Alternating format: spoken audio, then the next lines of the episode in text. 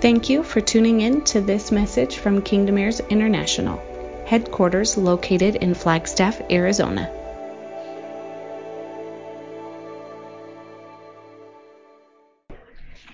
How's everybody doing after that video? As that one was weighty. Um, how powerful it is, and Megan had said it too, that we're transitioning with this chapter into what we're going into with the night season, and how important it is to think about these principles within ourselves first right, before we can apply it to our kids. And um, one thing that really sticks out to me that I think is going to be pivotal for all of us to really grasp from this is when he talks about first time obedience and one aspect of somebody who's first time obedient is that they're they do it with um, with uh, immediacy, right? Like you obey him immediately. And when I think of myself with respect to that, I can think of times when there was a time in our life when we were being confronted with things and I was going to act in a certain way in response to those things. And Yahweh, as my father said, you shut your mouth. Like that. He said, you keep your mouth shut. Like that. That's how he was talking to me. And it was like, I was like about to talk and I just stopped. And when I hear this, it makes me realize that it's kind of like the kid on the roof, right? Like you can you can have a father who gives you instructions and how many of us would be like, "But why?" Like we have to interpret it, we got to process it. We have to like sort it out in our mind, right? And we're getting into his law. And so much of the faith or Christianity or religion will spend time being like that kid on the roof, being like, but why? Or they'll just invalidate his instructions or part of it, right? And there's there's not that immediate consequence, right? Because it's an eternal consequence. So we're not really being faced with an immediate consequence like falling off a roof. But it is life or death, right? So I I think it's good for us to understand what obedience is in all of its aspects. That you do it without rebelling, without complaining. It's immediate, right? And you do it with a good attitude. Like, evaluate your own obedience in those terms when the Father asks you to do something. And He's given us that level of understanding as we start to familiarize ourselves with His law, which is Him giving instructions, and what He expects of us is obedience over sacrifice, right? So it's interesting because no part of that says like interpret what I say and then if you agree with it, right? Like theology isn't a part of it. Right? So I just want us to understand the weightiness of that. Like think of a time in your own life where Yahweh the Father told you something and it had real consequences and he was expecting you to just say yes dad and do it right? And I think when we start realizing how important that is for us with Him, then we'll start expecting that more with our kids, right? It'll be more of an urgent thing with our kids. Like we'll think of it that way. Um,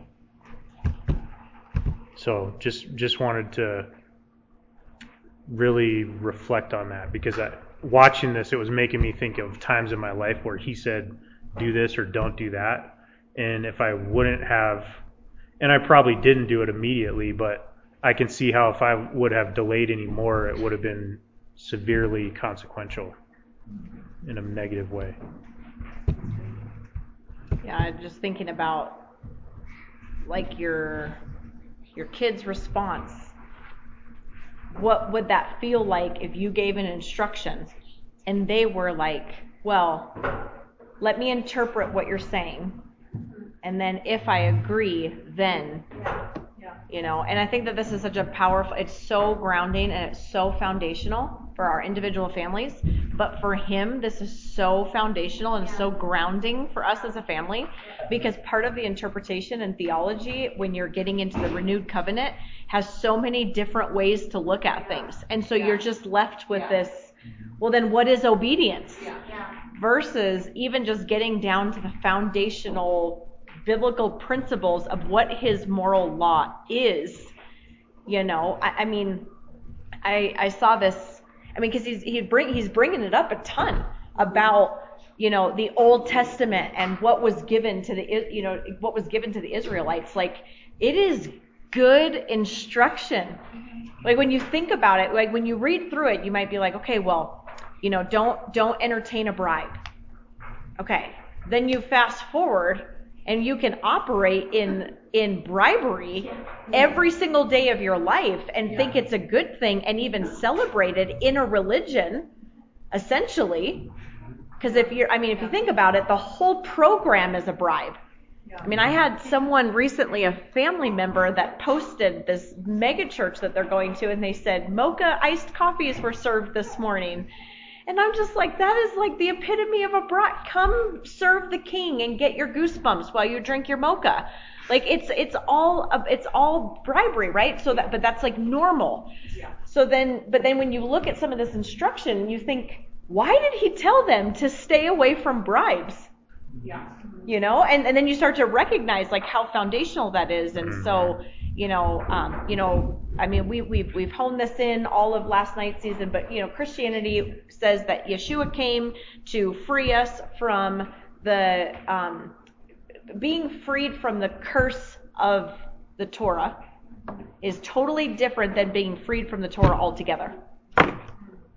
Right? Yeah. And that's ultimately what we're getting at. We are freed from the curse of being disobedient, but we are not freed from just not having to be obedient. He never once said that you I came so that you could just do whatever do whatever you want, right? And so when you when you look at some of those scriptures of you know like as, as we were talking about in the night season, getting into like why did you why did he say do not accept bribes? you know, think, well, that was for back then, and there must have been something going on with other tribes or other cultures, and then it's like it's right here in front of our face. What is what happened? I mean, that scripture said that it will uh, cause um, faulty discernment. Well, think about the context of my just my example of offering a mocha. Completely washes out any kind of discernment that could be going on in the background because you've got your mocha, right? I mean, it, it's it's so prevalent, and so um, you know, just reversing some of those things, you know, just you know, like I, I was saying, you know, like as he was saying, is just being able to evaluate what it would feel like when your kids respond that way, how it feels to him to respond those the uh, that way. I just kind of want to highlight some things uh, in the chapter as we've been doing. Let me see what time it is. Okay. Um, I thought that the very first opening paragraph was amazing. It says the joy of a parent-child and, and sibling relationships relates directly to the quality of moral virtue reigning in the heart of each of the family members. So this is one concept in our individual families. The joy of our home is directly proportional on whether or not moral virtue is in each of our hearts, not the kids' hearts, in all of our hearts. Okay, that's our individual family. But what about like kingdom culture on earth? Yeah.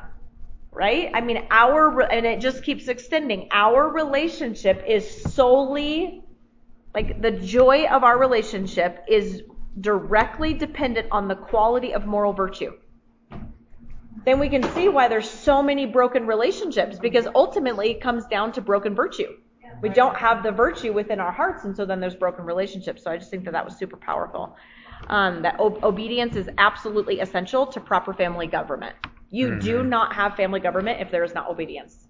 Without obedience, there isn't one. And so we are a family that is called to govern. This is huge for us as we get into tabernacles, the feasts, what we're governing. All of all of our responsibility and the authority uh, for family government is is founded on obedience. But the the problem is, is up until this point we've been walking at obedient to what? Mm-hmm. Right? It's one thing to be obedient, but the issue is to be obedient to what? And we're getting at its moral virtue. Well, where do you find moral virtue? Starting in Matthew? Right. Yes. But he was fulfilling moral virtue. Where did he get his moral virtue? He didn't just show up on the scene and come up with his own moral compass. He was walking out a moral virtue that had been given to him, and he was trying to spread it that it was it, the, meaning he was spreading it in both directions. One that we're supposed to be operating in moral virtue, but he was also breaking down. You've been adding all these moral boundary virtues, and you're getting away from. Stop taking bribes. So you're allowing bribes while you're telling people that there's all these fences and you have to do this and you have to do that. He was coming to bring just foundational truth in multiple directions. So, um, I mean, he went over that very, you know, really good, immediately, completely, without challenge, without complaint. Uh, obviously, going through what type of parent is just super humbling. Again, remember when you're going through this, what are you characterized by? Is is is just you know constantly, um, you know, constantly looking at that. Um, uh, let me see. There was one thing I was going to talk about. I can get into the different type of um, pa- parents if we want to, and then and then he goes through the principles. But one of the things that I wanted to talk about was because I'm trying to just bring the bigger picture. He's talking about the five minute warning. And uh, the opening sentence says that sometimes the timing of instruction is as important as the instruction itself. Does that not sound totally relevant to our family. You know, that he is so good that he, just as his instruction has always been important, the timing of his instruction has just been just as important for our family. So remember that when you're in the heat of things and you're parenting and you're re- raising the next generation, not to just, well, you need to do this. Or this is how it needs to be done because then Yahweh's like, uh, I give you grace for eight years or and longer when I my instruction was always there, but I had to walk you through a process. I gave you many warnings. I gave many invitations. You know, just be thinking about that. You know, the timing of his instructions has been so important to our family. So to be remembering that, like like I said, he's not saying that every single time you give an instruction, you're supposed to give a warning. He's just saying that you also want to operate out of that. Um, that scripture in Corinthians that give them give them a way of escape. We talk about escape as bad He's talking, this is talking about allowing our, allowing us to escape sin. Right? We try to escape righteousness.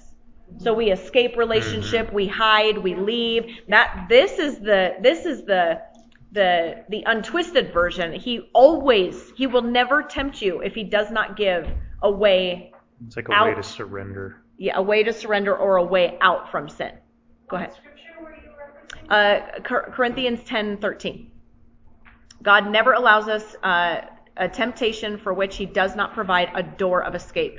So utilizing our context for escape, that if you're escaping, then you're escaping something that's virtuous and recognizing that you're supposed to escape sin and that he will always provide if there's a temptation, he will always provide that there is some type of door out. And so that's what you're doing when you're facilitating and you're stewarding some of those five minute warnings or those different aspects is you're allowing for obedience to be attractive, especially in the younger years, because you want to work into the self generated uh, uh, initiative. You know, eventually we want to raise a generation that just sees things that need to happen and they do it without instruction and uh, a good attitude right? You might be in a season where it's suppressed initiative and they're not wanting to listen the first time and they have a bad attitude. But watch for the progression. Then they have, you know, the forced initiative. I'm giving instruction, but they've got a bad attitude, right? So it just keeps, and you can see yourself in all of those things, you know? Um, so anyways, so those, those opportunities of, uh, one of the sayings that we've had when I think about the five minute warning is earning the right to be heard. So like in any situation or with family, making sure that you're in a position to where you're you're earning the right to be right to be right or to be heard. Meaning you're he didn't just come in here and say this is what you're supposed to be doing. He comes in meets you where you're at and he's walking you through a process if, if that makes sense. So just not that i'm saying as parents you have to earn the right to be heard but there's there's aspects where you're going to position yourself to make obedience attractive to get that foundational heart change to be able to raise them into self-governing initiative. And Yahweh does that with us. Um, I'm just going to read this last part. Disobedient behavior in children is not a mystery. They are often led into um, insubordination by us. They're loving caregivers. If our if our instruction has no resolve behind it, our children will take advantage of our parental uncertainty and assert their own unguided will. A child's feeling of acceptance and sense of approval is directly related to the standard of behavior required by their parents. So th- that was powerful when you get to the summary that a greater sense of parental approval, love, and acceptance um, in a child, uh, like basically that the higher the standard, the greater the security the child has. And that's why usually it's a parental problem than it is a child problem because they want that standard. They just need the consistency in the standard to be able to abide by it. And it gives them a sense of security and belonging and love, which is why then you can see breakdowns of family because that moral standard hasn't been there. But a lot of the times we are wanting approval, so we lower the standard thinking that it's going to produce more love. When in reality, it produces more of a breakdown and more of a um, uncertainty. Does that right? So, I mean, at least for me, being more of a passive, on the passive side, there's this aspect of, well, if I don't get into conflict. Then there will be right. more love when in reality it actually just separates, divides, pushes away, and it's there's there's actually less of that, less acceptance, less identity, and um, yeah. I, there was somewhere he put it in here where he said basically he said if you I think it's during the passive parenting, but he basically it, it talks about how like all you're asking for is a uh, prolonged conflict. Like all you're at like in the moment it feels fine, but all you're asking for is discontentment in the future. And I was like, you know, because that's what we you know we talk about all the time. You know, moving moving into the future. Go ahead. So you just said the higher the standard, the more what did you say? The higher the standard, the more secure. Secure. Mm-hmm. So, is there a cap though? Like, can't you go too far the other direction where you're just strict and like, hmm. like how do you how do you know the balance of having relationship and like, being able to relax in that role as a parent as opposed to just always feeling like it's got to be strict, strict, strict, strict, like just tons of rules all the time. Like can't can't go too far the other way.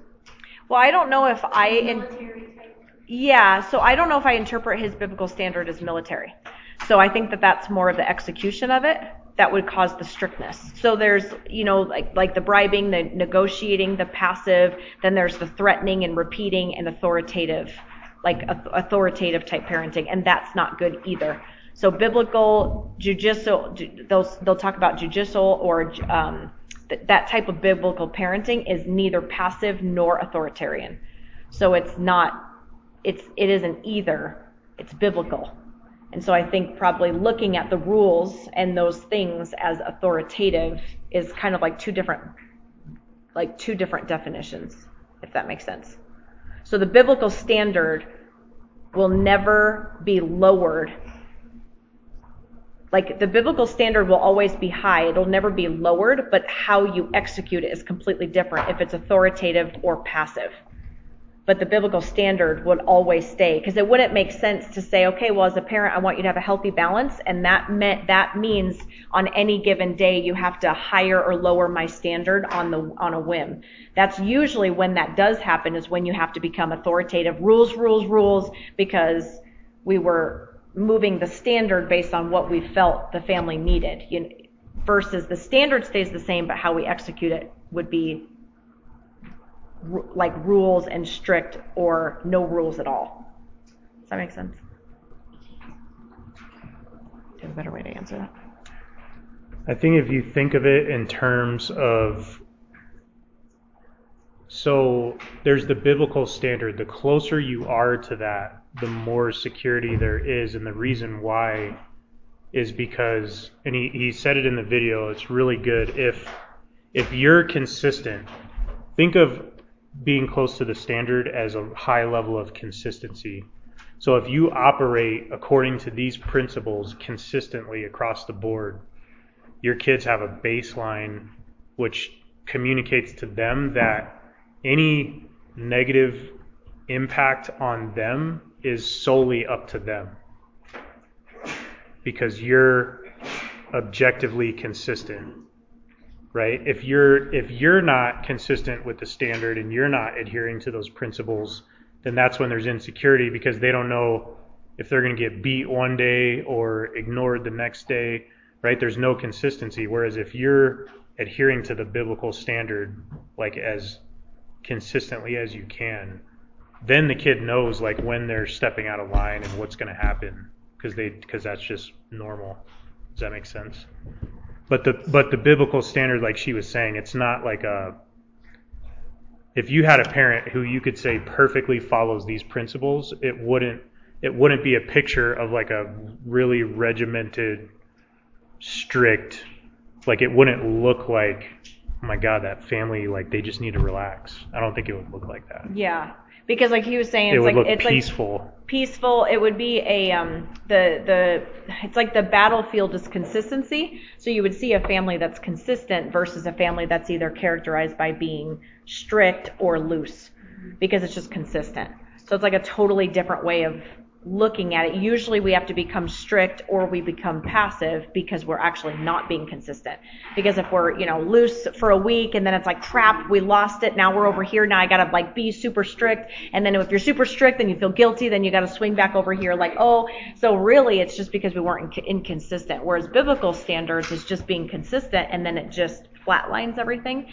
So I don't necessarily see biblical strictness or biblical standards as being strict, but being consistent, which can look strict in the sense of consistency, right? So like for example, when when my when when the kids were little and I happened to be working on one aspect of them where they weren't allowed to go outside of this box or outside the carpet or whatever.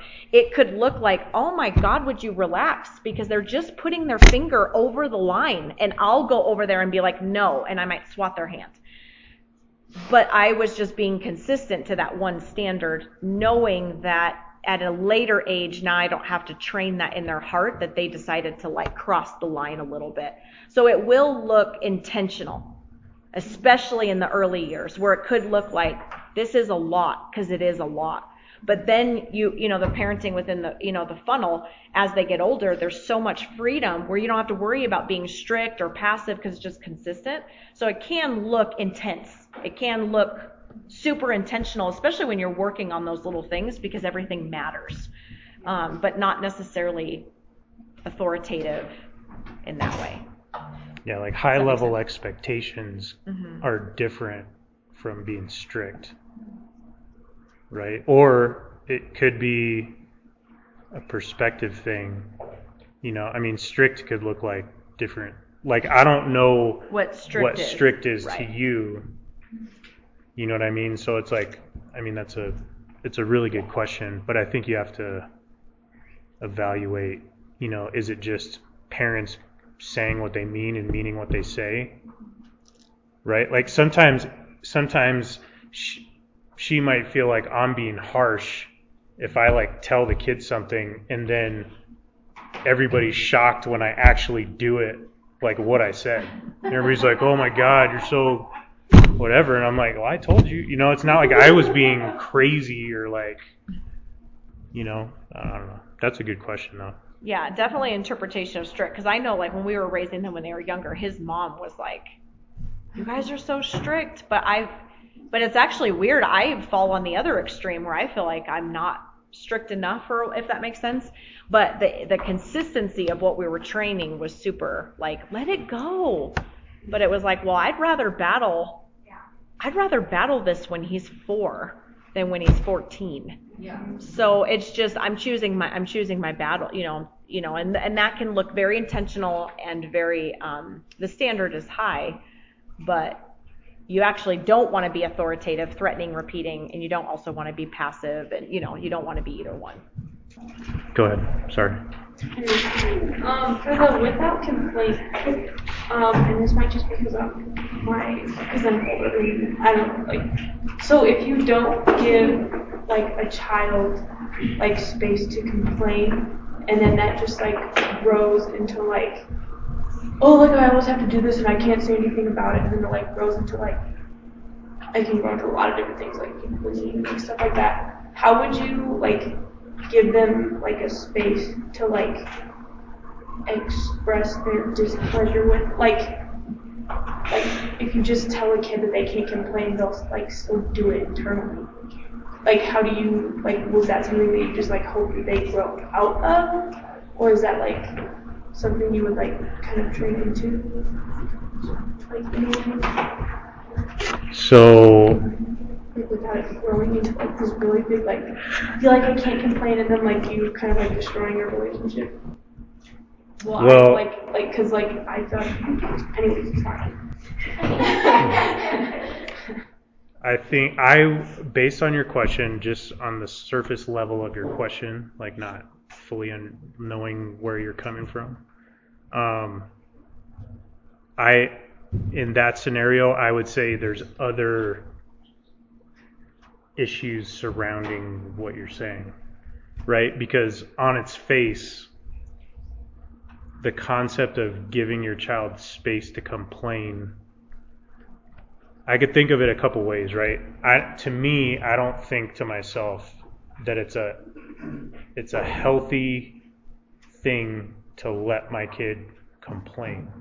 Now, if you're talking about like venting, like if a kid doesn't like what I tell them to do and they need a little bit of space, like I, I can recognize that, you know, if if I'm like, okay, they're really having a hard time with this, but I know they're gonna get there, and I just need to give them a little space instead of like hounding them about it. Um, I could see that, but I think when I, when I if I understand what you're saying on its face, space to complain, to me that would be like there's something else that I would have to I would have to look at myself on how I'm handling my kid that they feel like they need space to complain. So on the on the flip side of that, maybe this this is a dynamic that looks like giving when you when your children are characterized by obedience, right? Not perfect, but generally they're obedient. At that point of maturity, if I tell them something, now they have the right to say, "Can I appeal what you're saying?" Which we haven't even gotten to that yet, but there's a progression of like responsibility, responding to your parents, maturity, being characterized by obedience to where then you have a place where you can have like a interaction or like a two-way conversation, right? Versus I don't know if I'm if maybe that's kind of a similar concept, but we're just calling it something different. Like when my kids get to that place of maturity to where they can qu- not question me in a rebellious way, but they can question what's going on. That's because they're mature enough to be able to have that privilege. But does that make sense? Yeah. On its face, what you're saying, that doesn't seem to me like a healthy give your kids space to complain. Well, essentially, the purpose of parenting is to be able to train that that we would that we would grow into people that would be obedient without complaint. So wouldn't it make sense to then say, well, but you know, even though you're going to complain internally, I need to get you to express that because the point of not having them complain is to work that out of their heart. But there are ways to allow for communication to not exact because because there's part of and we'll get it it gets into this but the second half of the scripture that we're supposed to teach your kids to obey is to not exacerbate your children so a lot of times when they want to complain or they're frustrated is because we've actually exacerbated them and we're not looking at all sides of things so once you're characterized by first time obedience then there is an avenue for your kids to be able to say can i can i add you know what you know what's going on or things that i'm seeing um you know as as that relationship grows in that way. So, um, so then there's always an outlet essentially. Um, but complaining to instruction is different than can I express my heart and be known in some things that I'm seeing and being able to approach, especially at older ages, to be able to approach your parents and be like, wrong, right, or indifferent. I'm not saying I'm right, but this is how I'm seeing this, and this is causing frustration. Can you help me work through that frustration? Versus saying, okay, I just need some space to complain because I don't like your instruction. It's totally different than, you know what I mean? Than like, okay, something is really confusing about this, and can you help me sort through? Because then you're still being obedient and submitted to you know that authority to try to gain understanding. And that is always a part of relationship in general. So. So that's why it's so critical for parents, like she said, to evaluate ourselves first, because hopefully, if that dynamic was there, then you could go to your parents who would who would validate something that needed to be validated, right? But like if I tell Rena to clean her room and she's just like stomping around, like I need, I'm gonna be like, no, like don't complain. But when you're older, I could see to your point where if I'm telling Jalen to do something and he has a complaint, I would tell him as as an older, as a young man, if you have an issue, then you tell me. Don't just walk off and have and be by yourself. If you have an issue, say it, so that we can like figure it out. But that that's like age based, like like you're saying. It's a big chapter. It's good. Um, and like he's, I mean, he said it in the videos. You know, we're taking a, we're taking a kind of a hard, hard turn. We're stopping after this chapter, and that's why I think it's so significant. You know, so as you're going through the the principles and the questions for review, to I feel like this chapter is probably going to be carrying with us through the whole night season, essentially. So you know, look through the questions, work on things at home, but really be prepared to kind of implement I mean, everything that we've learned, but really implement this chapter as we move into everything that we're uh, going to be, you know, moving into. I just think it's super powerful that it's talking about training. We're shifting gears on the how to train, the expectations of, of training, what it looks like to even be obedient. I mean, how powerful is that to be able to utilize you know, not just that we should be obedient, but what does that look like? And you know, being able to practice that in our in our homes, practice that you know in life, um, as you know, as we move into uh, the night season. There was something else I wanted to talk about.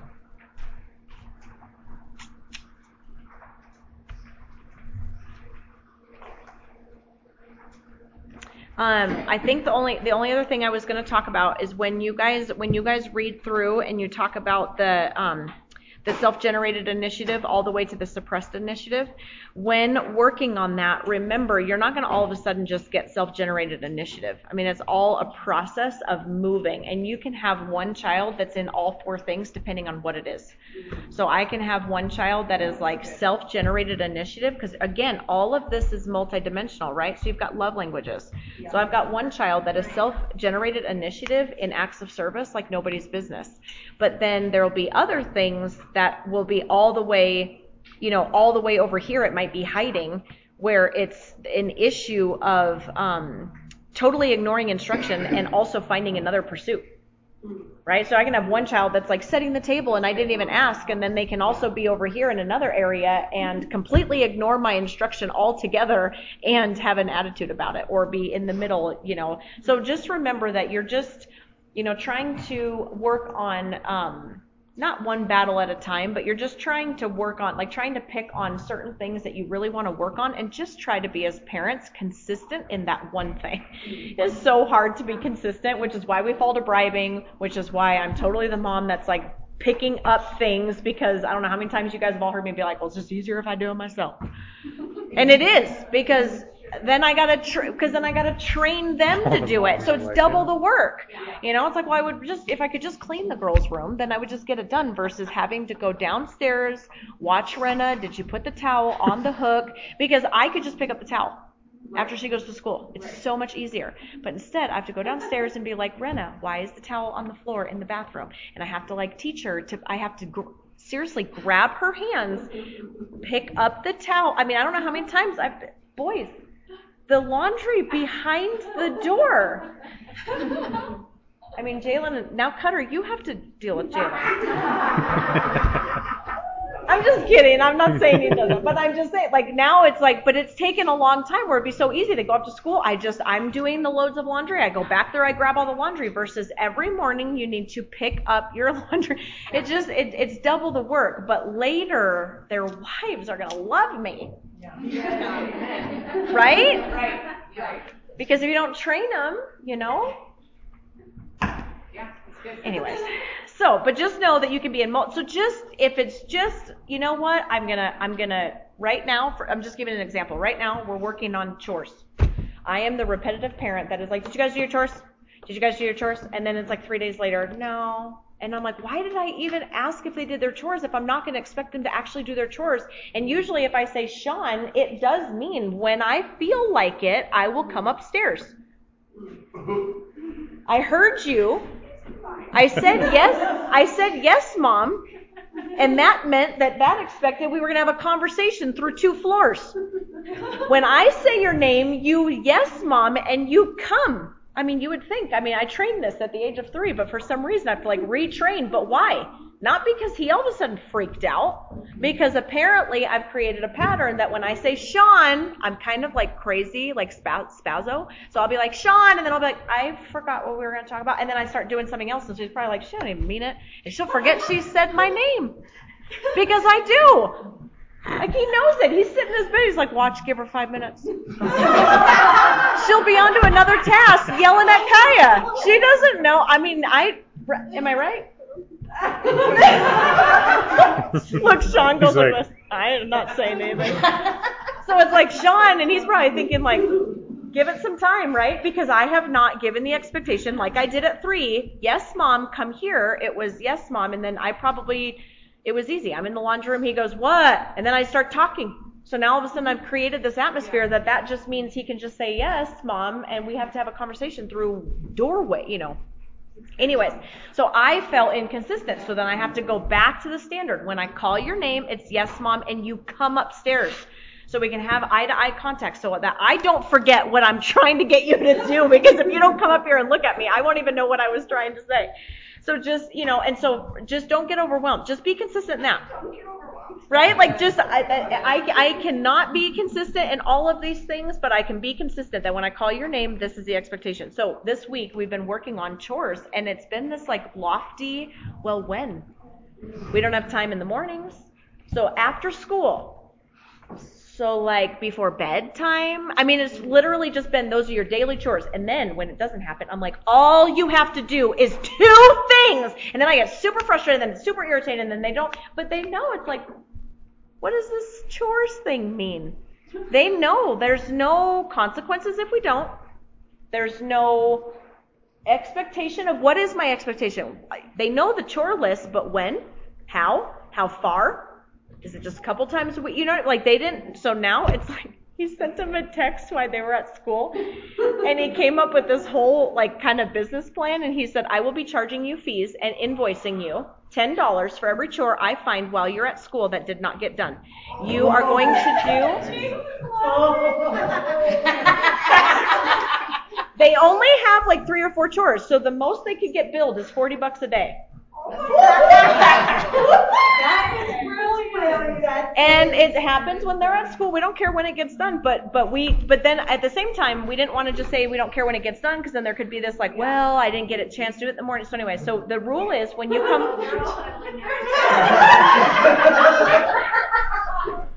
when you get home from school, your electronics are on the counter in front of me, and you can have your electronic back when all your chores are done. And so they've got this like 30, 40 minute window as soon as they get done, and then they're done. And then I've been going around checking, and the dog poop actually got picked up.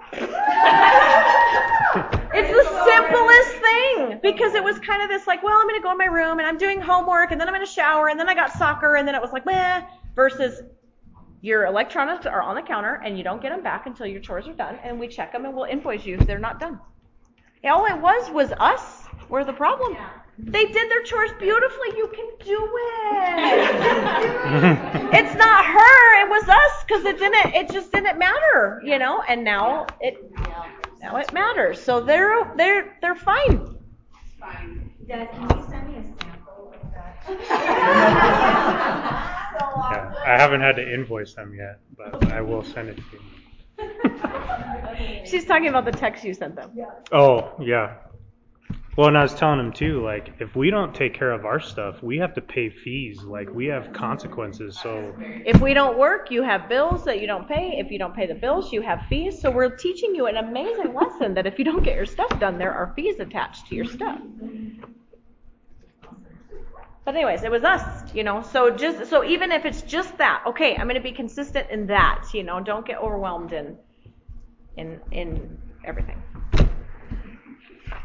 All right. was good. Um, we are, I think that we are done with highlights. We, I want to just kind of open up the floor. Oh my gosh, it's 8:35, you guys.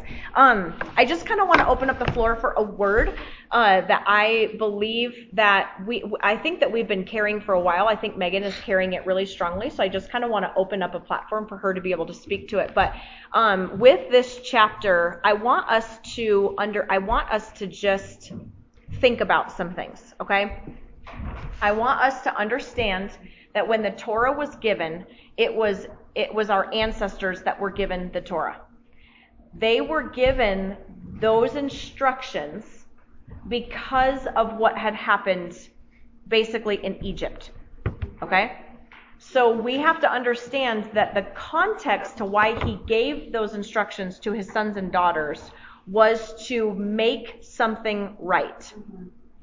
He was doing something to correct a thing and he was trying to make his people right. Which is why Yeshua came was to make us in right standing, right? The purpose of the law was to put them in right standing based on the destruction of what had been happening up until that point. Okay?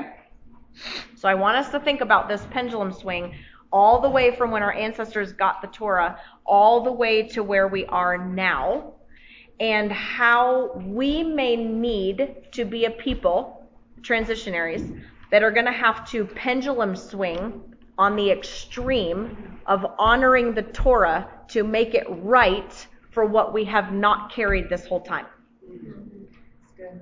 So, like, he did that for his people to make something right. So, when we're receiving the Torah, we're going to be extreme. Because, and this kind of goes back to Regina, it's not strict, it's consistent. And we are not going to be a family that's going to try to figure out how to not be consistent Yes. now. Because Right, we right. want to make right what has not been upheld this entire time. I'm not saying that once you uphold a standard, all of a sudden you can be lax. But there is some lax. I know that sounds weird, but when you parent within the funnel, think about age. There is some things that when they're younger, they're, you're training a certain way, so you're giving them a fence line that's like this small because they can't handle anything beyond this fence line. Well, that's where our family is. The fence line's going to be really, really small. That's what I mean by some um, wiggle room. As you grow into the Torah, He's going to allow us to understand more, and He's going to give us some expansion in that. I'm not sure if that makes sense, but uh, basically, where we are as a family, that when we receive this, it's going to be intense and it's going to be strict or consistent, I should say and strong because of that fence line. But the way that I'm seeing it is because we have to go all the way back to the original intent of what he was trying to get at in the first place. Yeah. So, the word is is that we need to be a people that are characterized by first time obedience to the standard and not a people that are trying to find loopholes out of what he's giving us.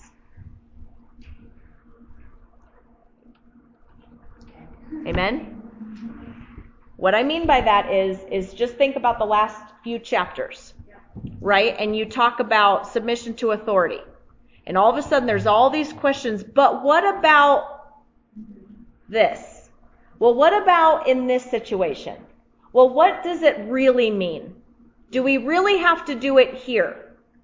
Right? I want us to be a family that's characterized by not finding the loopholes to the instruction because we're going to be a transitionary people in a family that is going to pendulum swing. It doesn't matter. It's yes, dad, and that is the standard.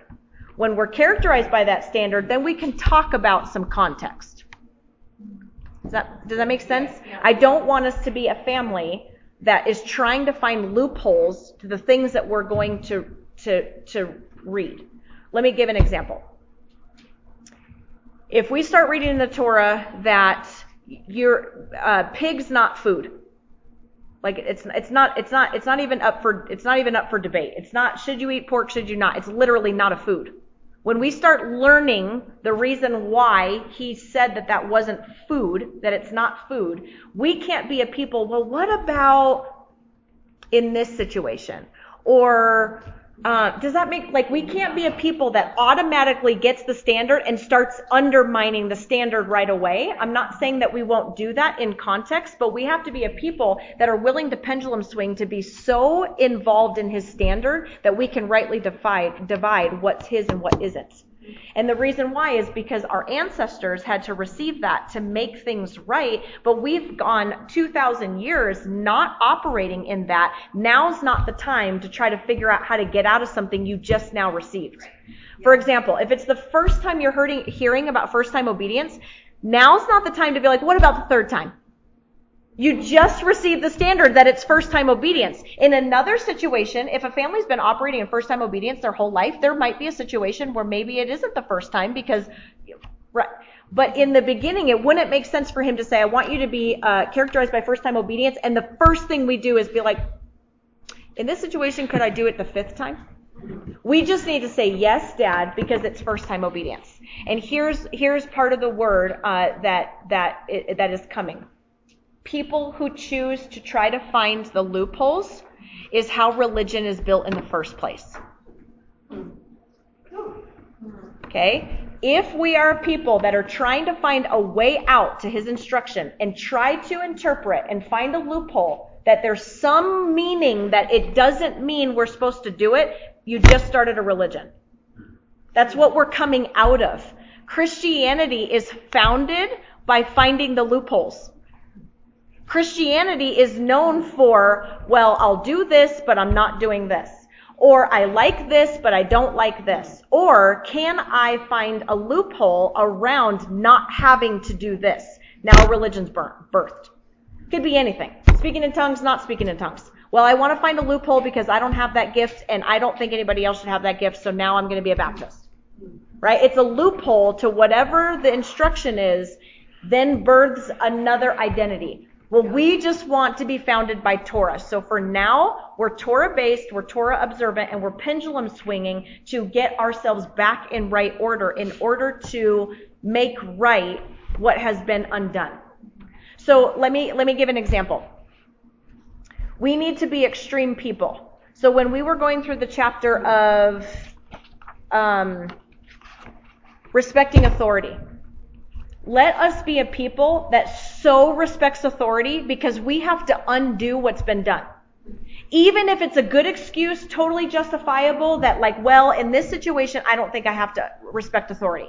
It doesn't matter because we need to make right all the generations up until this point, and we're going to have to pendulum swing to make it right that we are so characterized by honor and respect. So we're going to be excessive right? So it might be like, well, in this day and age, we don't have to open the doors for women, right? I mean, that's kind of a cultural thing. That's a feminist thing. You might offend somebody. You don't open. I mean, this is just an example. We're going to be so extreme. I want every single door open for every single female you ever possibly see because we're going to be so in the world's face that we honor I mean, that's just an example. I'm not saying that that's a Torah thing. I'm just saying that's just an, does that make sense what I'm saying? We can't be the people that are saying, but in this situation, do I have to open up the door for a female? Maybe yes. But we're going to have to combat the world and we're going to have to combat Christianity and we have to combat all of these constant loopholes of, but I don't have to do that. So we have to be excessive or intense about what we are doing. Does that, does that make sense? Yeah. So, um, so anyways, I just, I want us to, I want us to hold on to that word and I do want to hand it off to Megan. I know that she's carrying it really strong, but I want us to to be thinking about that with this first time obedience that that's what we're carrying as a transitionary people. And we get to carry that for our ancestors. Right? Because he did that for them to make things right. Well, we've done wrong this up until this point we've been wronging his instructions that we need to be uh, empowered by making that right. Does that, does that make sense? So in order to do that, you kind of have to pendulum swing in order to make something right. It's like if I wrong here, I can't then if I if I if I do something that has been wronged here, I can't be the one to try to make it right and be like, well, um like have an excuse right? I have to be above and beyond to restore. I have to pay restitution. I have to give back seven times. I have to, I have to go, I have to do everything that I can to bring that restoration. I wouldn't be able to say, hey, will you forgive me for this? And then try to do right. And then, and then outside the side of my mouth be like, but I'm not going to do it in this situation.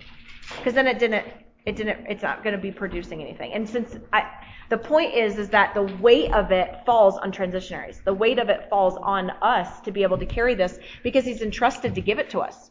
So just take it with weight that if he's entrusted to give this to us, that we're going to carry it with weight and we're going to carry it completely without complaining. The first time that we would be uh, and follow through um, that we would be a people that if he entrusts us with that instruction that we would that we would handle it correctly and not be the first people to be like mm, i'm not sure about that bribe law. Right? We're gonna yes dad and we're gonna have to work it out. Okay?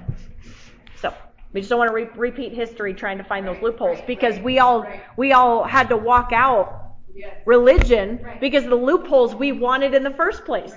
So now, let us not be characterized by more loopholes. So. Thank you, Megan.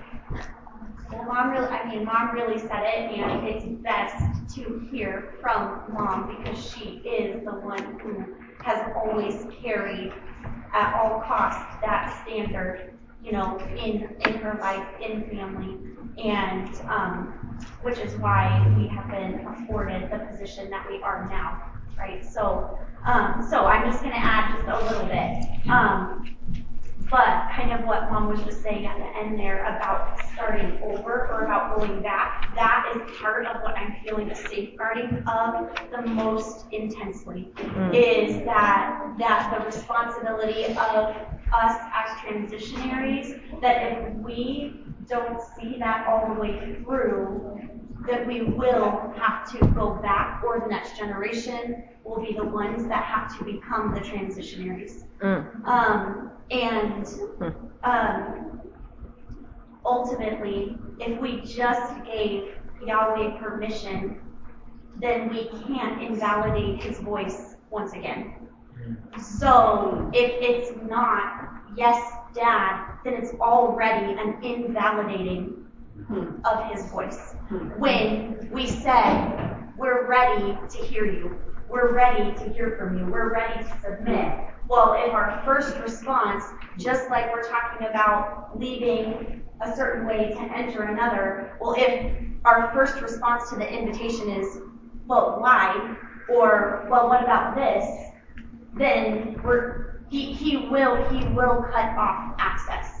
I don't think that there is the same that it's such it's such an entrusting that we have to walk so carefully with how we respond and how we handle what he's entrusting us with.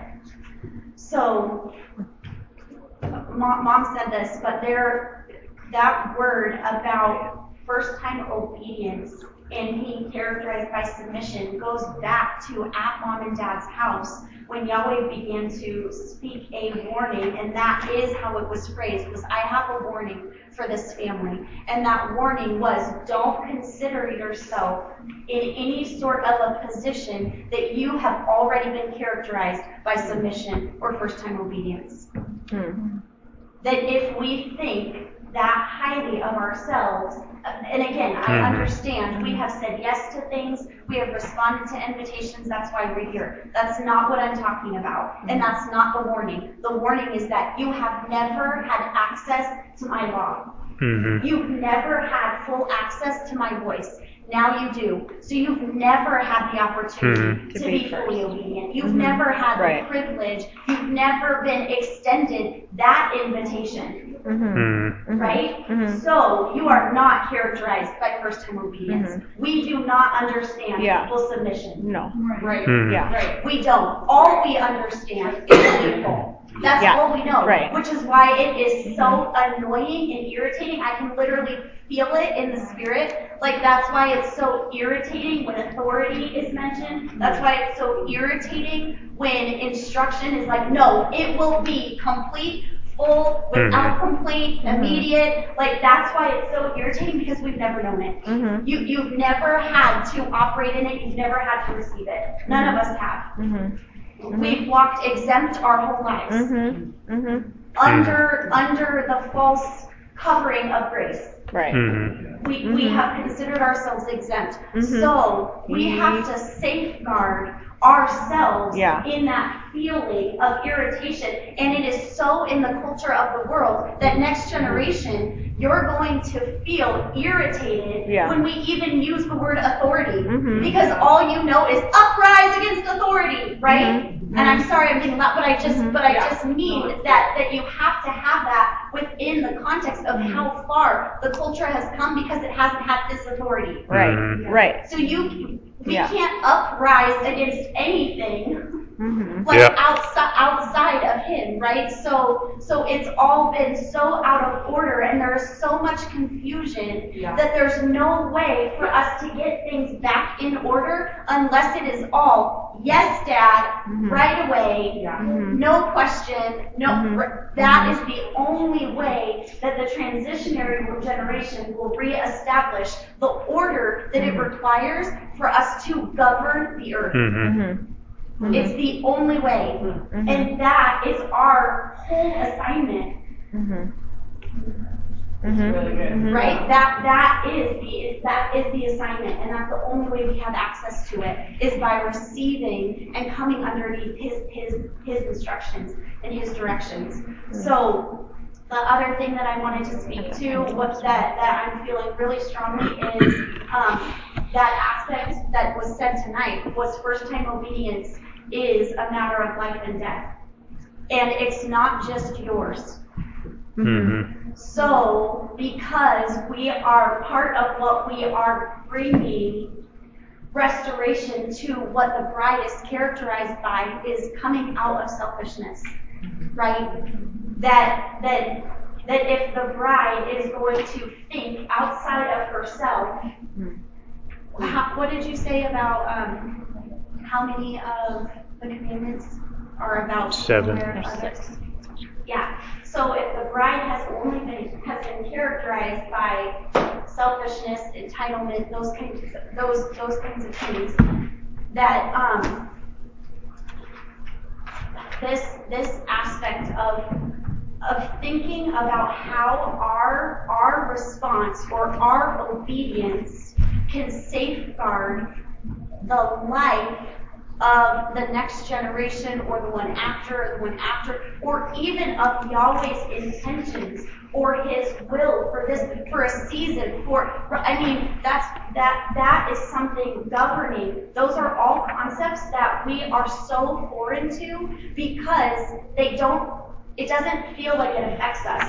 Mm-hmm. Like it, do- it doesn't feel like, well, you know, if I if I don't obey here or if I do this, like what's really gonna happen? Right, right. Right? Because because we're so used to that, like it's about me, it's about instant, it's about what's gratifying, and that's all come under that covering of, of grace.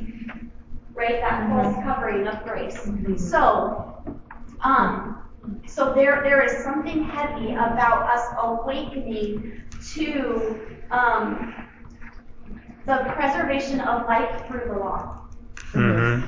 And Um, Yep. and I, I don't think that we're, we're going to be able to fully tap into it until we really move in it. But that is something that we're going to become more and more awakened to um, about what that what that means for life, um, and also what that means for death.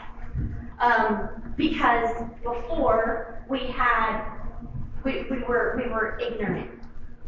I mean that's something that we've talked about before, right? Um, that when you're ignorant to something, there is a different kind of grace that covers what is unknown to you. Mhm. Right. But once it's known, Mhm. you are responsible and you are accountable. Mm-hmm. So you are a generation who is now responsible and who is accountable. Mhm. And it is not just to you. Mhm. Mhm. Mhm. Ooh, that that is life and death. You you are yielding those things in your hands when you say, Yes, I will walk in covenant. Mm-hmm. And that covenant is then made accessible to you. He's like, Okay, here it is. Mm-hmm. Mhm. And that's the night season. I mean, that's mm-hmm. literally what's coming. Is mm-hmm. once that is made known, once we become familiar with the law, which is the goal for the night season, is that we're going to start to become familiar with the law. Once that is familiar to you, if you choose to dismiss it or to take it lightly, it is life and death because that's when we go back to blessing and all, all of those kinds of things that Yahweh has already, just like Mom was saying about his timing, he's already prepared us. We know that. Mhm. He's, he's made that known. But now it's going to be real. Um, so, um, anyways, those were um, a couple of things that I just wanted to. I, I know that that's not just for right in this moment. Those are things that we're going to have to carry um, just kind of continually, especially because we're really not. He said it tonight. I don't remember. He was talking about parents and being your kids being cued into his vo- into their parents' voice, Mhm. right? We're just getting cued into his Mhm. voice, Mm-hmm. Mhm. Ju- just barely Mhm. just barely cued in. And so we have to be really diligent to be able to develop a maturity in know in hearing and that hearing that looks like a response. And Mm-hmm. it looks like obedience that's complete, that's without challenge, that's without complaint, right? So that we can completely recharacterize um, the bride. So. Mhm. Mm-mm. That was good. No, super good. Did you guys hear that pendulum swing when she talked about the uprising? Like now's not the time to uprise against something when we've never no when when what our uprising was before was out of order. So we got to get in order before we know what that even looks like, and that's that making it right and having the pendulum swing into order and recognizing that word over our lives that we don't we haven't known what order is. So we've got to get in order before we can start even Right. you know. Yeah. Yeah, it's good. Amen. Okay. Amen. Like, hate to send you home like that. Love it. It's Love awesome. it. We love it. It's good. Thank you for listening to this message from Kingdom Heirs International. If you have received insight and revelation with this message, we invite you to claim that revelation by trading on the trading floor with this ministry. You can do that at kingdomheirsflag.org. Thank you.